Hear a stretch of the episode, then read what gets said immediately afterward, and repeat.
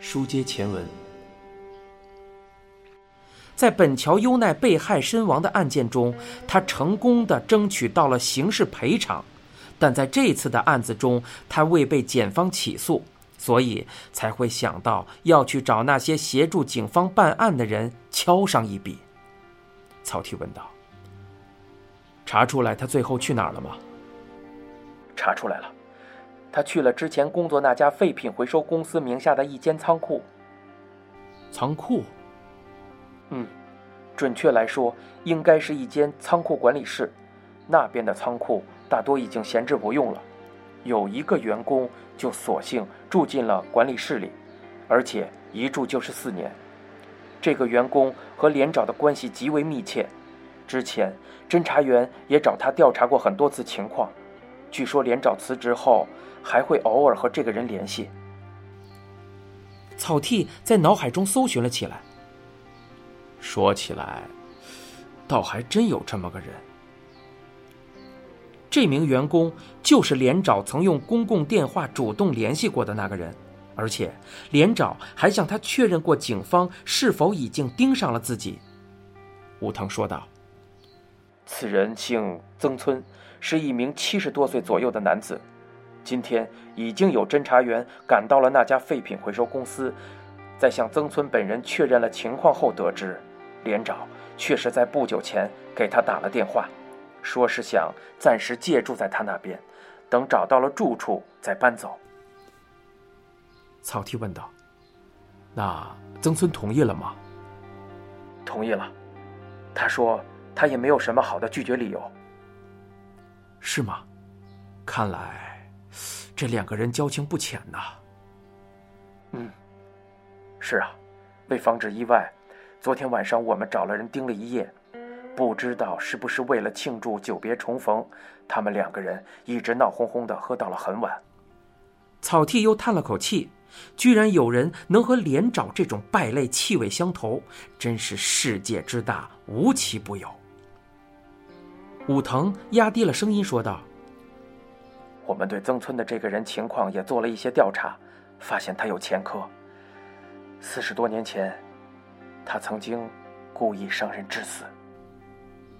哦，草剃含糊的应了一声，也许这就叫物以类聚吧。他接着问道：“今后，你们打算怎么继续跟这个案子？”面对草剃的提问，武藤稍显痛苦的低声喃喃道：“也就只能先去找找目击线索了，该做的，我们其实都已经做完了。连长那边还要继续盯吗？会，会定期核查住址，监视就算了吧，毕竟，他应该不会毁灭证据，畏罪潜逃。”草剃对武藤的看法表示认同。事到如今，连长身上恐怕很难找出能证明他与病木佐之被害一案有关的破绽了。尽管此类案件的常规做法都是先以其他罪名将嫌疑人逮捕收押，然后再对其审讯，直到顺利拿下口供为止，但是对于一直选择沉默而且不怕长期蹲牢房的连长来说，这一招。并没有什么效果。总之，先和您汇报这些吧。说完，武藤挂断了电话。草剃放下手机，嘴里一阵发苦，他觉得被一种深深的无力感所包围，甚至连站起来的力气都没有了。连长刚被释放后不久，草剃就去咨询了负责此案的检察官。到底需要什么样的证据才能让检方对连长提起诉讼？检察官表示，首先要有证据表明死者并非死于意外，也不是自然死亡，而是被人谋杀。其次，还要有证据能够证明连长就是动手杀人的真凶。如果找不到这两项证据，不仅很难提起诉讼，而且从之前的案例来看。只要连长还是不肯开口，就算真的上了法庭，也极有可能被判无罪。检察官是这样说的：难办的是，我们其实很难在法庭上主张连长曾经将尸体运往静冈，毕竟我们掌握的证据并不是目击证词，而是 N 系统的记录。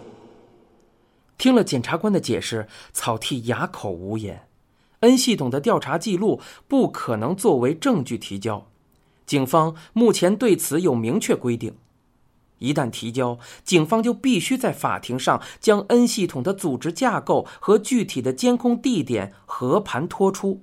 所以，早在 N 系统构想之初，警察厅就提出了杜绝公开的方针。虽然检方的要求十分苛刻，草剃当时还是给自己暗暗打气，决定无论如何都要找到满足条件的相关证据。他想要证明之前他对受害者家属所说的那句“我们还没有放弃”并非空话。然而，想尽了各种办法后，草剃还是没能找到检方要求的证据。他还找过几名法医打听情况，结果他们都表示，目前无法通过已发现的尸骨情况来断定死亡的原因。迈不过这一道关卡，案子就只能陷入僵局，令人束手无策。与此同时，恶性案件几乎每天都在东京上演，警方也不可能永远只守着过去的案子。事实上，草剃所在的小组已经被派去接手另一桩在那不久后发生在深川的抢劫凶杀案了。幸运的是，深川的案子调查的十分顺利。在询问过受害者的一名男性朋友之后，他很快就交代了罪行。警方在他自称丢弃凶器的地方找到了带有受害者血迹的尖头菜刀。移送检察机关的准备工作有条不紊的顺利完成，检方想必对这个案子颇为满意。草剃对这桩板上钉钉的案子也自信满满，心里似乎放下了一块石头。然而，草剃还是会在脑海中时常想起连找宽一的案子。虽然现在他们已经失去了调查此案的机会，但就此案的不甘之情。依然分毫未减。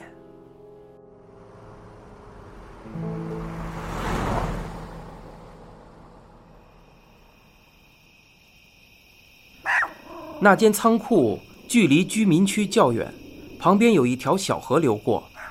仓库旁边建有一间带门的小屋，想来应该就是管理室了。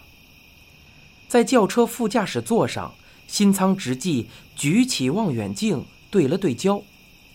这间小屋装有窗户，但是窗户后面似乎堆放着什么东西，再加上屋内的光线很昏暗，完全看不清里面的情况。坐在驾驶座上的护岛修作问道：“看见什么了吗？”新仓放下望远镜：“没有，什么都没看见。他真的在里面吗？”护岛判断道。应该在，昨天我亲眼看见他从里面出来的。护岛发动了车，当车从仓库前开过的时候，新仓目不转睛地盯着小屋的窗户，但依然无法确认里面是否有人。见不远处就有一家家庭式快餐店。二人便停车进店，找了一张四周无人，而且位置最靠里的桌子坐了下来。